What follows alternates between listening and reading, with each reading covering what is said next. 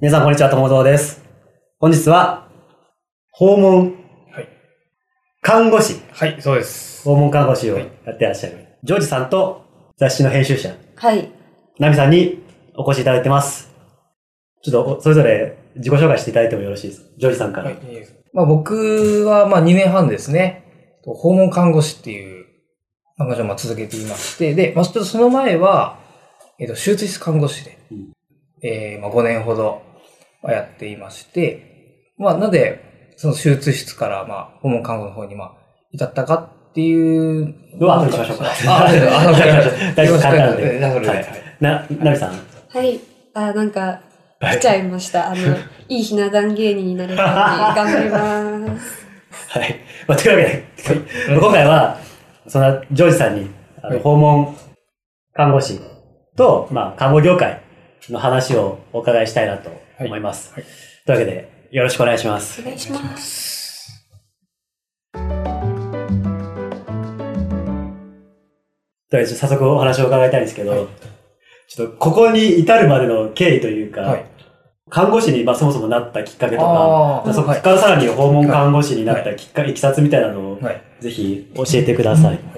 えっ、と、まあ僕、最初、まあ、高校生の時に、なんとなくまあ医療系ではつきたいなとまあ思って医療系にいたんですよね。だけど、まあ、別に進学校でもなかったんで、その、まあ、お医者さんになりたいとか、うんそういう高学歴なものにはなれなかったんです。じゃあ、何を習うかって時に、たまたまその、まあ、看護師が、はい。えっ、と、高校の、まあ、職場体験のええっ、と、授業で知って、あ、これは、まあ、その時に言われた看看護師さんからの。こととして、看護師はまあ頭のいい人が必要なんじゃないと。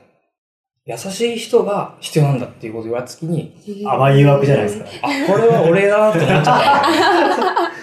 じ自負はあったんですか？俺は優しいぞ。俺は優しいというね、自信があったんだよね。優さだぞみたいそうな。。あ、これいけると思って、で、まあ実際に職場体験で、まあいろいろやった時に、こう、まあ精神科っていう、まあちょっと、最近はうつ病とか有名ですけど、メンタルヘルス的な。そうですね。メンタルヘルス的な病棟に行った時に、はい。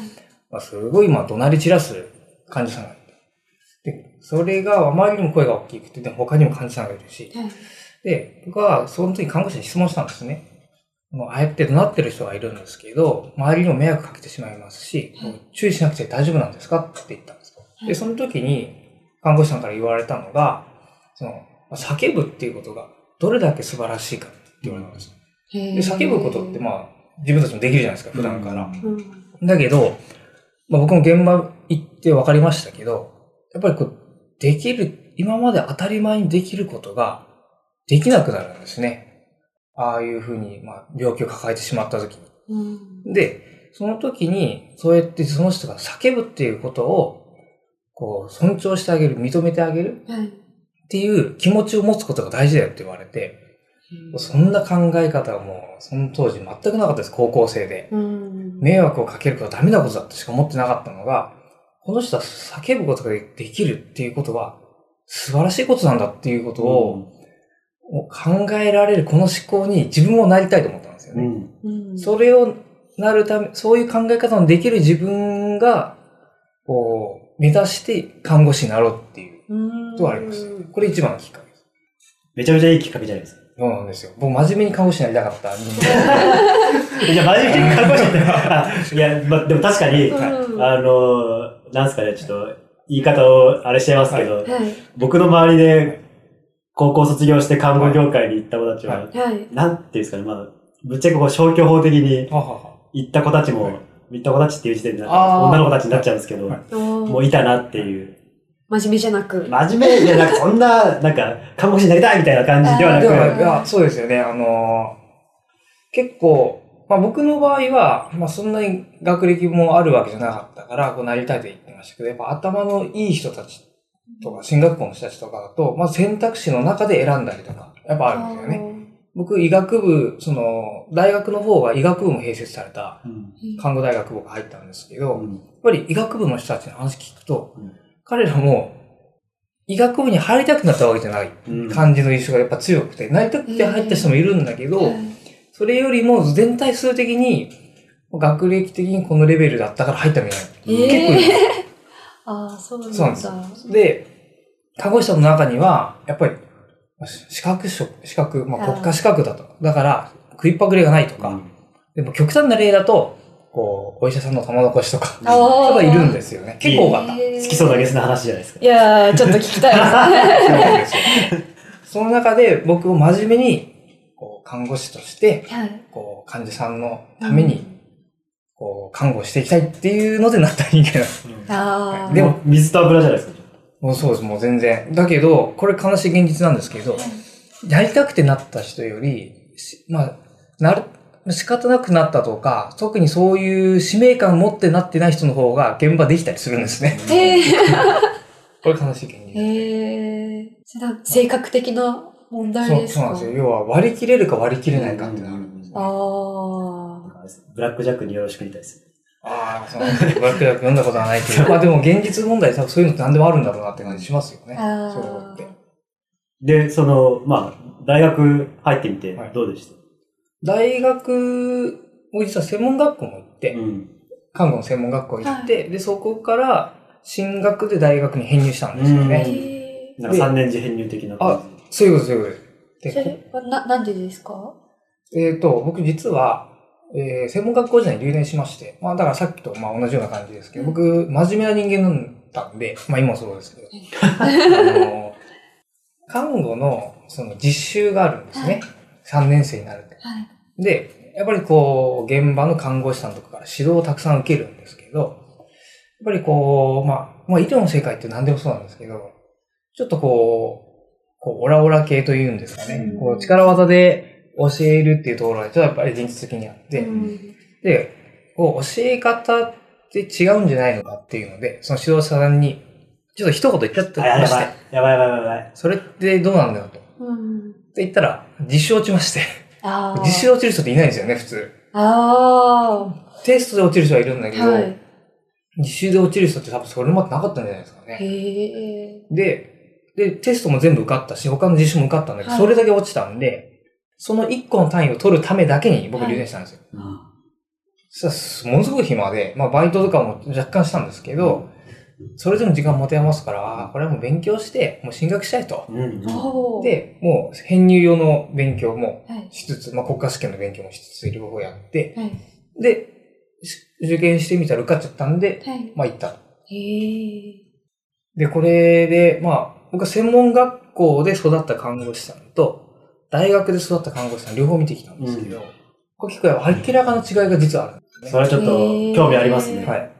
この、専門学校と大学のまず教育の違いがまず一点あって、専門学校って、まず、その高校の延長みたいな感じなんですうん。クラスがあって、で、そこに生徒が決まっていて、うんで、まあ男女、まあ男1割くらいしかいないですけど、うんはいある意味共学みたいな形でどんどんこう、3、1年生、2年生、3年生ってまあストレスが上がってる。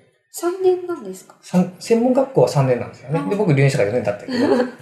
で、大学は自分でまあカリキュラムを選んで、その教室に行ったりとかするじゃないですか。まあ、といっても僕のところは、まあ医療系しか入ってない大学だったから、まああそこもクラスはあったにはあったんですけど、もう一つの違いが、大学は4年、専門学校3年っていうところで、その学ぶ期間が違うじゃないですか。1年間。その1年長い分、大学ってかなり余裕があるんですね。うん。うんだその余裕がある中で、彼らはサークルに入ったり、うん。あとバイトしたりっていう、もう社会的な生活を送る。うんうん。で、専門学校は、まあ、専門学校もか全員がそうではないですけど、もう勉強尽くしで、うんで、3年生になったら実習が始まるんですけど、三年、卒業して直前で国家試験もある。うん国家試験と実習両方並行してやっていかなきゃいけないんです。うん大学は半年ぐらい、その国家試験を勉強する余裕の期間がしっかりあって、うんああ。っていうところで、もう、専門学校って即成裁判の看護師卒なんですよね。だからもう、世間を知らなさそうな。その通りです。っやばいやばい。ていううん。ので、その、大学と専門卒で、やっぱ話をすると、専門学校の人たちっていうのは、ものすごく、もう、まあ、教科書に書いてあることを通そうとすると言いですか。うん。それか、もしくは、そうじゃないにしても、こう自分が正しいと思ったことを貫き通そうとしちゃうところが、実際あったりするんですよ。やばい。上司になると厄介なタイプじゃないですか。本当だ。で。大学になってくると、やっぱりいろんな人たちと交流があるんで、ある程度こう、もう、多様性を認めるまあまあ柔軟になるというかバイト先のよくわからん兄ちゃんとも友達だったりするし。し、っていうので、コミュニケーション力が、まあ、一番ちょっとあるなとうん思うところがあって、やっぱり一緒にしてたら仕事しやすかったりするんですよ。ああ、なるほど。これは違いが本当にあるんですよ、これ。ああ、その視点はなかったんで面白いですね。そうなんです。だから、まあ、大学卒か専門卒かで、この看護師どんな感じかなっていうのをちょっと見てもらうと、ちょっと違うかもしれないです。えけどたまにその大学案内とか見て、看護学部とか見ると、うんなんで専門学校あるのに大学で看護とかやんなきゃいけないんだろうってちょっと思ってたんですけど、はいはいまあちょっとその謎が一つ解けたというか、なるほど、カリキュラムに余裕が、1年分の余裕がある。そうなんですよ。まあ、そもそも最初専門学校しかなかったんですよね。で、で、途中からまあ大学ができ始めて、で、今では大学が主流になっていった中にやっとなってた。で、まあ大学がどんどん今増えてるんですよ。これなんでかって言いますと、あの、まあ今なかなかまあ就職難っていう時代うんで、その、看護師になる人がやっぱり増えてる。その食いっぱぐれがないっていう意味で。で、じゃあ大学も、やっぱり今、少子高齢化で生徒が減っている。うんその時に、看護学部だけは人が集まるんですね。あああ、だからそうなんですよあ、。経営的にはプラスだ。経営的にプラスになるから、今、看護学部だけは通る。なるほど。設立できるっていう現象が今起きてるっていうのなんですよね。そもそも勉強する内容とか、はい取れる資格とか、実習の時間みたいなものははい一緒なんですか、えーと、実は、その看護単体で言えば同じなんですけど、大学違うところが、まあ、2点、あ、3点ありますね。えーと、1点目は。ままず1点目が、看護研究があるんです。うん。で、看護研究で僕ら統計学を学ぶことができるんですね。うん僕これが専門学校と大学の大きな違いだと思ってて、専門学校の時もそう卒業論文的なものあるんですけど、はい専門学校はケーススタディっていう、まあ、症例検討うん症例こをこの場合、加えて、この場合はこれが通じるっていううんものしかやらないんですよ。はいだけども、大学になると統計学で、その、まあ、有意差がある、有意差がないっうんていうのところから、こう分析する力が僕ついたなと思ってるんですよね。それの差がまず1点。それだから、その目の前で起きた物事に対して感情的に判断しちゃうか。うんそれとも、分析しても統計的にこれはどういう意味があるのかっていうのを考えるかっていう違いがやっぱり。時差あるんですよねうんで、もう、大学の違いのもう一点が、保健師っていう資格が取れるんですうん。うん。よ。もう、看護師って実は看護師だけじゃなくて、はい。その保健師とか、あと、この後も説明する、まあ、助産師とか、うんはい。あと、さらに上に行くと、専門看護師、認定看護師って言って、うんどんどんグレードがうん変わってくるんですね。うんでも、まあ、大学の中で取れるものとして、その保健師と、その助産師っていう、まあ、三馬さんですよね。はい。っていう資格が取れる。これが専門学校と大学のカリキュラムの違いです。へえ。サンバさんは看護師の資格とはまた違うんえっ、と、単純な三馬さんだったら、まあ、もう、誰でもできることだと思うんですけど、はいその、看護の知識をつけた上で、その、まあ、専門的な、要は、その、安定してる人だ、安定してる妊婦さんだったら、その助産師だけで、もうお産を見ることもできたりと。するんですよ。ね。お医者さんかませなくて。うんよくなんか昔話とかであるこう和室でこう、あ おばあちゃんのサンバさんが来てあ、そうですね。今、そういうので、そうちょっと、まあ、和室とか、和室ももちろんだけど、助産院っていう施設があって、うん子供を産むために、はい。まあ、入院するっていう、っていう、まあ、お医者さんはそこにいないんだけど、うん子供を専門で、産むために専門に特化した施設があったりするんですよね。そこはやっぱ助産師さんが、うん。こう経営してたりとか、え、お医者さんいなくてもいなくてもできる。確かに、この間ちょっと出産にいくらかかるか計算しました。けど、あ。ホームページとか見てるけど、結構かかるなと思いましあ、かかるみたいですね。あれ結局、出産、妊娠って病気じゃないじゃないですか。ーうん。だから、保険が下りないみたいあで、ー。まあ、ある程度その助成金みたいなのあるんですけど、基本的に保険が下りないから全部自費らしいんですね。あだから、積み重なっていく。だから、これ面白いなと思ったのが、普通に、まあ、経腟出産っていう、まあ、下からうん産むことを経腟出産って言うんですけど、もう一個は帝王切開ってあるじゃないですか。はい。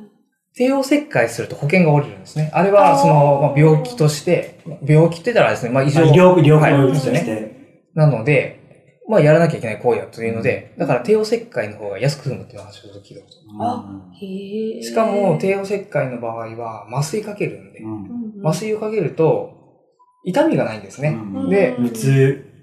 無痛分娩って今言いますよね。うん。っていう、まあ、無痛分娩って下から出すこと言うんですけど、まあ、まあ帝王切開の場合はお腹からうんもう直接取り出すんですけど、もう全然痛くないっていう、まあ、ある意味楽に出産できる。まあ、その楽に出産したのと、頑張って痛お腹痛めて打つのでなんか違うのかは、それ今よくある、別問題ですけどよく議論にまあ、なるそれ、割とセンシティブそうな。センシティブなそうですけどね。愛情の問題みたいな。今うんはちょっとまあ置いといてい旦。でもまあ、実は、そういう医療行為になった方が楽だっていうのもちょっとなんか不思議な感じしますよね。なんか矛盾というか。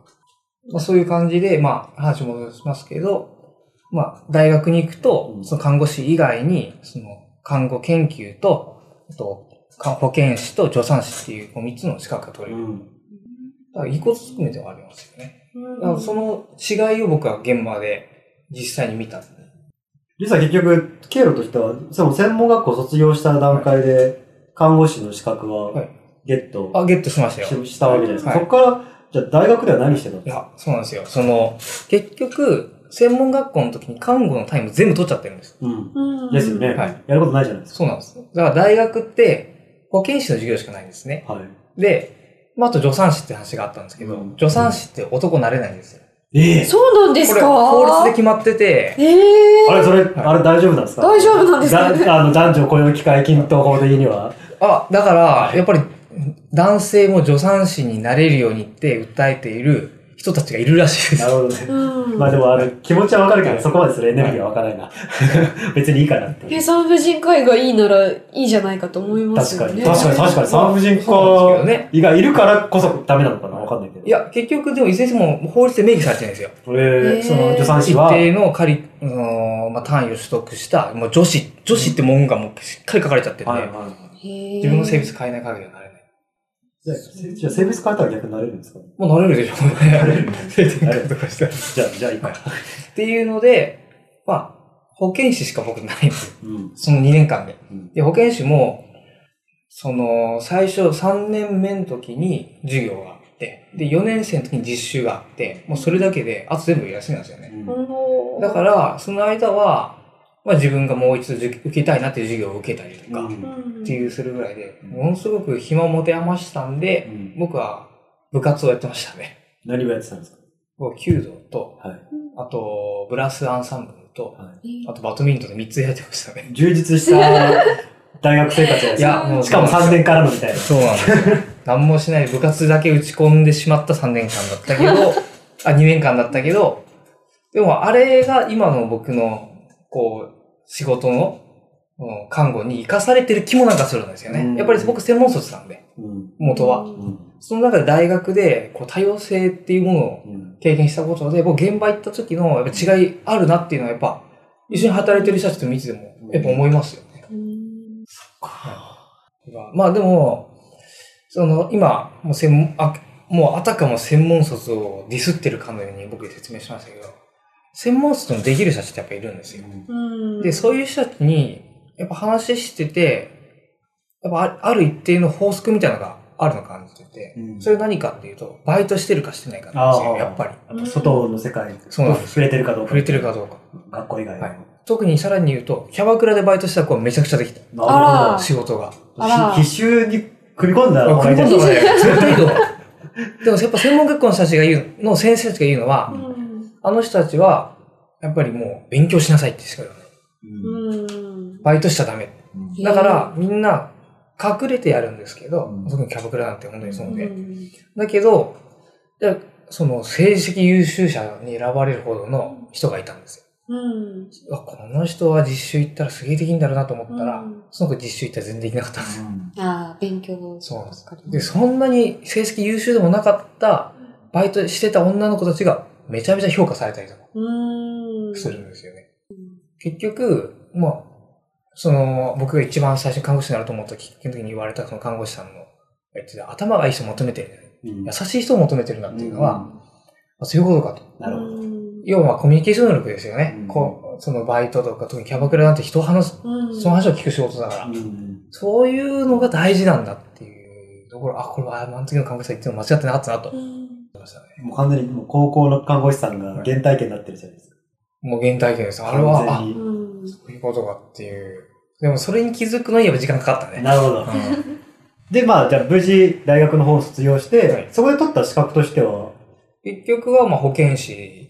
保健師を取るとなんか保健師の先生になれるみたいな感じなんですか？あ、それはさらに別の資格を取ることでできるんですよね。うんそれは、保健師だとどんなことができる保健師は基本的に保健所に、うんまあ、勤ああ、なるほど、保健所か。そうなんですよ。で、例えばじゃあ中野区の保健師になりましたと。うん。なったら、こう中野区の、その、で、も、病気の人？うんどういう病気を持ってる人がいて、で、どういう病気が亡くなったかっていう、その中野区内のこう病気を持ってる人の特徴みたいなのを統計的に出すんですね。うんそれで出た結果で、まあ、今だと、まあ、結局、まあ、癌が多かったりとか、癌のそっち心臓病ってあるんですけど、その中で、その多い病気に対して、この数を減らせるように、まあ、健康教室みたいなのを開いて、うんその人をちょっと呼んそのあ各地域に呼んで、こう、ホワイトボードで授業を、もうこういうものを食べるといいですよこういうものを食べるとダメですよ。まあ、いわゆる役所がやる公衆衛生講座みたいな。そんな感じですね。っていうのを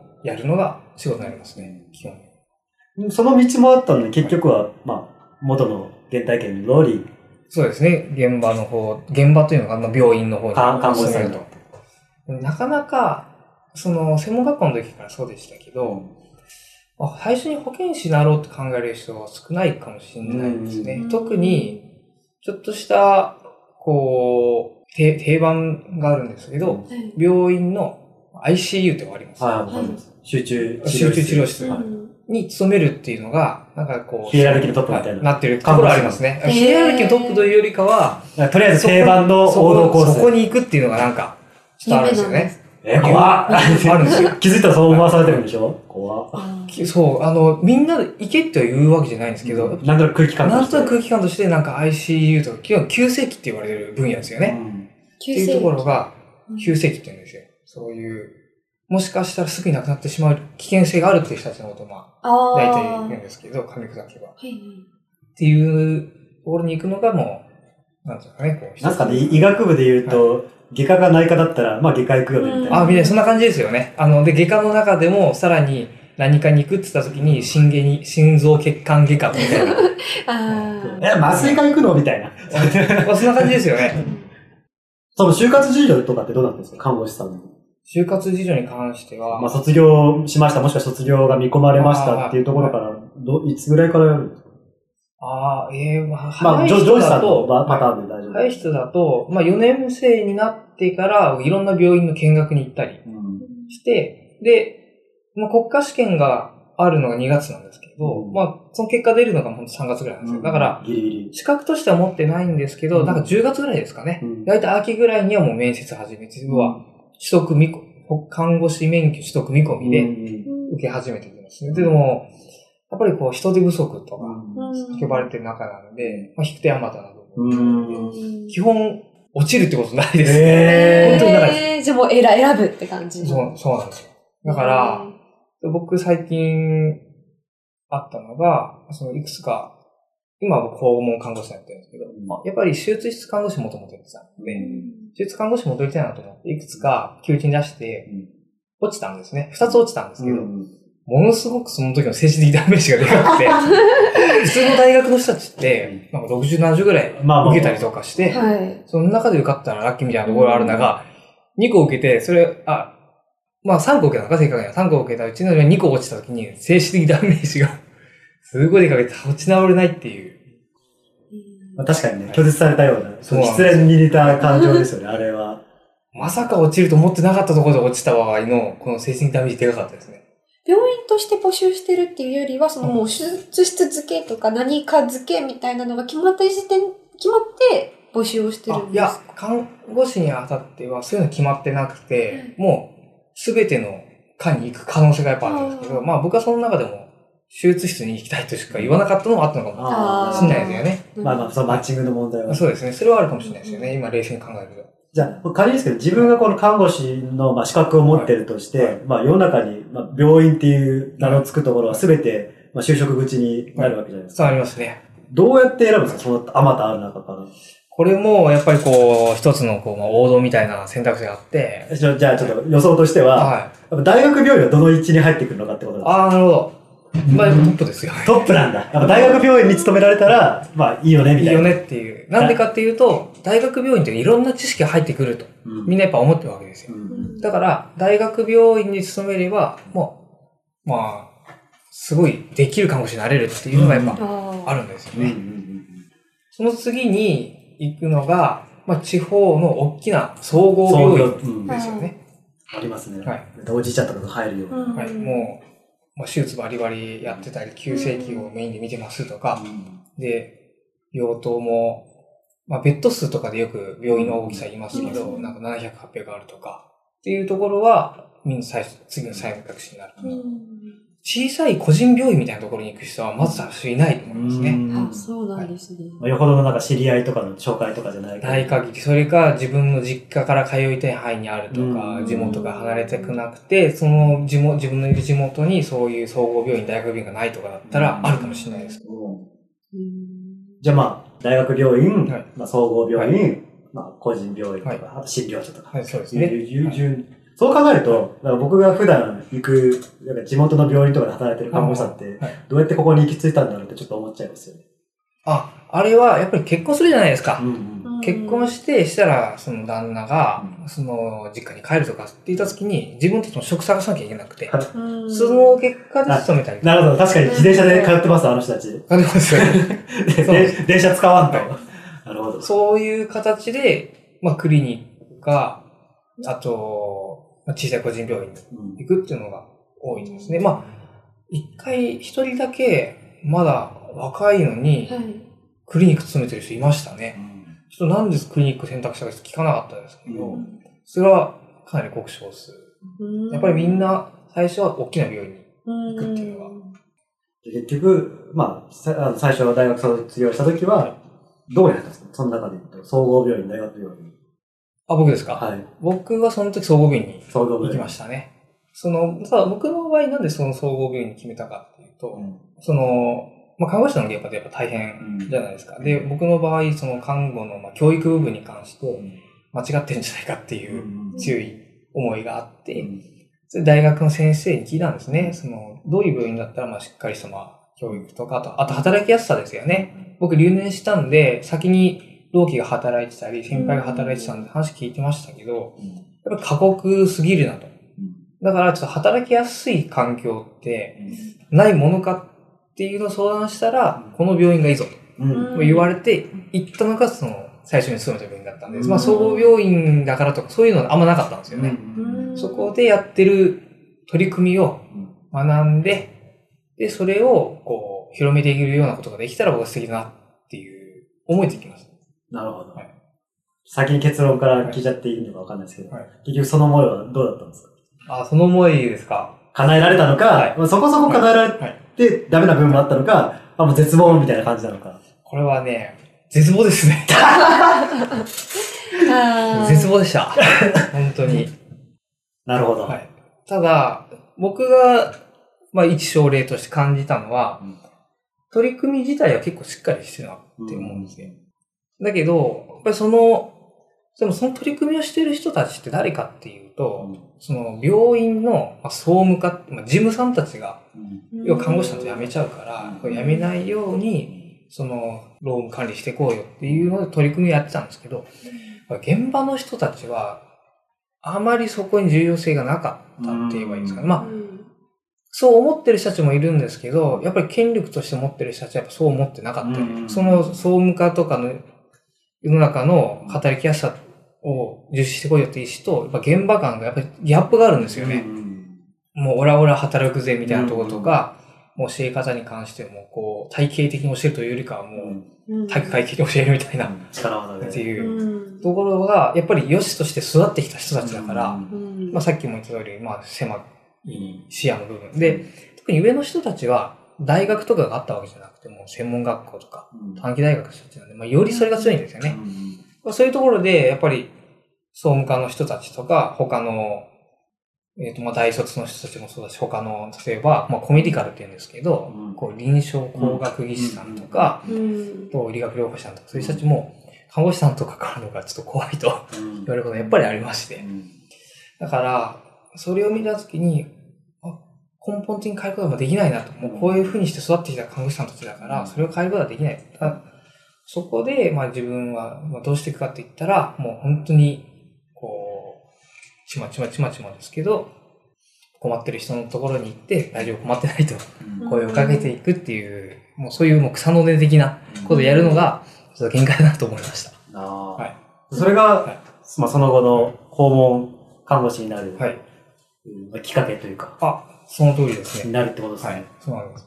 その、まあ、訪問看護になりたかったわけじゃないんですけど、はい。その、やっぱりこう仕事を、働きやすい仕事っていうところを求めたときに、うんまあ今、その僕が住めたところ総が、合病院が。総合病院がまあ、ちょっと違ったので、まあいろんな病院をまた見て回ったの。うんその中の一つで、いろいろ転職されたんですか、その後。あ、転職する前に見学に行きましたね見学に行って、その、まあ現場の空気感みたいなのを感じ取って決めようってうん。思ったんで、で、見ていったときに、まあ一つ、まあご縁があっていったのがその訪問看護師だったんですね。うんでそこが良かったんですよ。まあ何が良かったかって言ったときに、その、教え方の部分でしたよね。そこって若い人たちがやってたんですよ。うん普通だったら、訪問看護ステーションっていうのは、まあ、40代とか、うんまあ、50代とかの、まあ、おばちゃんたちがやるっていうのが、まあ、僕らの中の通説みたいなのがあって、それが、うんと、で一番年上の人も33とか、うん。それぐらいの若い人たちでやっていたところで、で、教育ってしっかりやってなきゃダメだよねっていうところから、その、こう怒鳴り散らしてこう教育するとかじゃなくて、うん。こう、教科書とかで、こういう知識があったりとかするんだよ。なんかこういうの使ってみていいかもしれないとか、うん。そういう、こう諭す感じというか。諭す感じで教えるっていうの風潮があって、あ、うんここは多分いいなと。っうん。て言ったのがちょっときっかけ。それがたまたま訪問看護だったっていう。はい。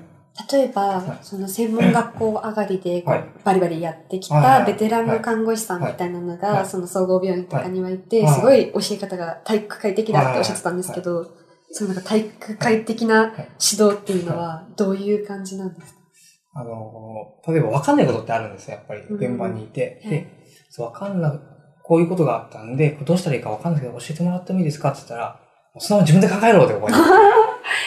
えあとか、それ前に言ってよねとかって言われるんですよ。あ。でも、前に言ってないんです、それは。今忙しいから、みたいな。そうなんです。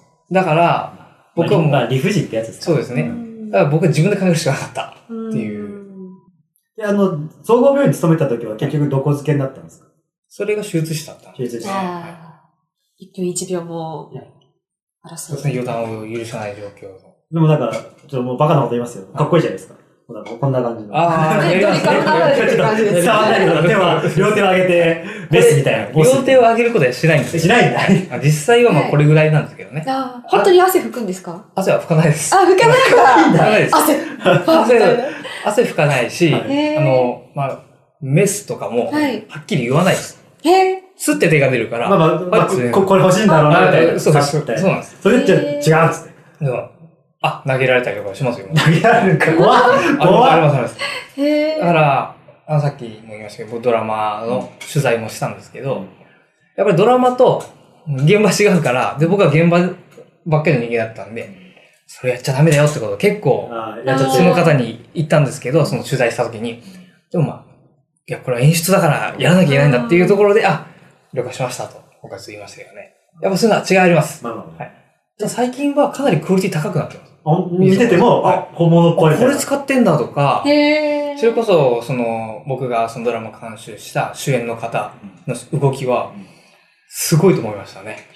もうリアル。はい。リアルでした。実際に先生たちがやるさりげない仕草も全部コピーしてて、どんな仕草ですか？あの、手袋を脱ぐ、その手術の手袋なんですけど、あの脱ぎ方が完全に、あ、それやるっていうのへと、あれ見てるんだなと思いましたね。あれで色ってなんか緑か青っぽい服着てる。あ、そうです、そうです。あれなんであの色なんですか？あれは、えっ、と、青に関しては僕わかんないですけど、緑は、あれ光を当ててるじゃないですか。めちゃめちゃお腹の中に。はい。その光が、こう、自分の目に入った時に、だからちょっと、やっぱりその、光で見にくくなったりとかうんするじゃないですか。それを抑えるのが、なんか緑色らしくて、だから、うん床とかも緑色なんですよね。うんそういう視覚的な効果があって、あえて緑にしてるっていうのは、あります。その総合病院内はでい、看護師内ヒエラルキーみたいなのってあるんですか？それはもうぶっちゃえけ給料的な話でいいです。あ、給料、いや、給料としてのヒエラルキーはないですけど、やっぱり何かによってのヒエラルキーやっぱあって、手術室一番でしたね。一番高い。高ああ、ほんと。えー、あ、もう、おか、その、違うんですか、違うんですよその、他の病棟は多分ないんですよ、ヒエラルキーが。うん。だけど、手術室はなぜかその頂点にいて。その手術に行く患者さんを病棟から手術室に送り出す看護師さんたちはみんな手術室に行くのが嫌だと。怖い手術室看護師さんはと。ああ。みんな口それていましたね。へえ。なんですかね。やっぱり怒鳴りつけるんですね、僕らは。何か足りないものとか必要な情報がなかった時に、あれみたいな。これどうなってるんですか？とか、なんか先が張ってる。さっき買ってて、僕もそれ横で見たことあって、それ見た時に僕は絶対あんなことしないぞと、これに決めてやってましたね。へえ。他はどうなんですか？その、例えば助助産師ああとことか。ないですね。もう、後の人たちは特にこう、ガチガチ、バチバチすることもなくうんやってましたね。ただ、まあ給料の部分が今出たんで言いますけど、給料として一番高くなるのは、えっ、と、おそらくですけど、えっ、と、NICU って知ってます？NICU、はいなんですかそれ？?ICU って言葉ありますよね。あその ICU の、まあ、N っていうのは、ちょっと、単語忘れたんですけど、まあ、乳幼児とか、幼児は入んないですね。もう、出生した間もない赤ちゃんうんを見る専門の病棟があるんですけど、うんあそこの人たちが給料一番。うん高かったですね意外というか、手術室よりもって。手術室は多分一番低いと思うんですよ。えそうです何が違うのかっていうと、夜勤の回数が違うんですね。あ NICU って、その赤ちゃんってそもそも、朝とか夜とかないんですよ。まだその、生まれたばかりで、その時間の感覚っていうのが結構なくて、だから夜泣きとかってよく言うじゃないですか。あの人たちは、その夜泣くっていう感覚で言ってるんじゃなくて、単純にお腹が減ったからっていうのでうん泣いてるだけであって、もう、時間は関係ないから、もう常に見てなきゃいけうんない。で、で、何が起こるかもわからないで、小子供ってすぐに悪くなったら一気に悪くなるんですよう。んだから、あまあ、よ予断を許さない。許さない。いきなり悪くなるんで、間に合わなくなるっていう意味で、すごい夜勤の人を増やすんですね。その。日勤と夜勤ってやったら、日勤も夜勤も人数変えないんですよ。うん普通の病棟とかだと、まあ、日勤が20人ぐらいの体制とか、まあ、15人とかの体制やってたら、まあ、夜は2人とかうん3人とかでやるのを、あそこは、あまあ、例えば15人、朝日勤15人いたら夜も15人とか。だから必然的にあそこで働くと夜勤の数が増えるんだよね。へー2日に1回夜勤とかあるらしくて。じゃあ、お給料的にはどんな感じになってるんですか総合病院で、お給料上からいい順で言うと、看護師の。で言うと、えっ、と、NICU で助産師、うんで、まあ一般病棟、うんで手術室看護師、うんで、あと外来の看護師さんって感じです。あーで給料で言うと、手術室はちょっと厳しめになるんですよ。厳しめなんですよ。へーそんなに人の命預かっているのに割と、そうなんですよ。あのー、手術って、基本的に土日休み、土日祝日休み。うん。あで、その、し日勤しか基本的にはないって言えばいいんですなるほど、夜勤がないというか。あの、緊急手術ももちろんあるんで、うん。その分残るんですけど、うん。それがあったとしても、月に1回2回とかで、うん。で、その病棟とかだと、夜勤何回ぐらいあるのか、その病棟にもよるんでしょうけど、やっぱりもっと多いんですよね。で、結果的に給料で換算したら、手術室看護師さん、僕の病院でしたけど、うん。僕で手取りで24とかなんですけど、うんその、NIC の人が手取りで31とかうん2とかやっぱ行くんですようね。ん7万円ぐらい違うんですね。うんっていうのを見たときに、あ、これ夜勤あるかないかだけでこんなに違うんだなと。うんで、手術室は結局それで回せるんですよね、うまい具合に。手術もそんな極端に長い手術でもなければ、定時で終わったりするんですよね。うんへー5時とかで帰れちゃったりとかするんで。まあでも、はいやっぱ夜勤はね、体に来るじゃないですか。そうなんですよね蓄積的な意味では、長い、長くきついんですよね。働くっていう意味では。そういう意味ではやっぱそういう、なんていうんですかだから、あれがある。手術、手術室入るときに一番辛いのは何かっていうと、勉強が大変で、うんあの、手術の知識って学生時代に習わないんですよ。まあ、解剖学だけはやるけど、はい手術の主義なんて勉強全くしないから。まあ、ほぼ素人が行くようなもので、うんで、ここでね、一から全ての科の手術を勉強するのはすごく大変だけど、それをある程度慣れてしまったら、あとは実は結構楽だったりとかしまして。最初、ガーッと覚えちゃって。そうなんですよ。まあ、緊急自体ももちろん起こるんですけど、まあ、基本それがなければほぼルーチンワークで仕事が終わって、で、5時で帰れたりとかするんですよ。でも病棟ってやっぱり夜勤があったりで、記録っていうその日の患者さんの状態とかを書くのとかで、まあ、8時半から勤めても帰りがし夜の7時とか、まあ、うん一般サラリーマンだともそれぐらいだと思うんですけど、で、それに加えて、こう、えっ、と、に、日、日勤やった後に夜勤っていう、その、ものがあるんですね、その勤務で。それ何かって言いますと、その8時半から、えっ、と、17時までの勤務じゃないですか。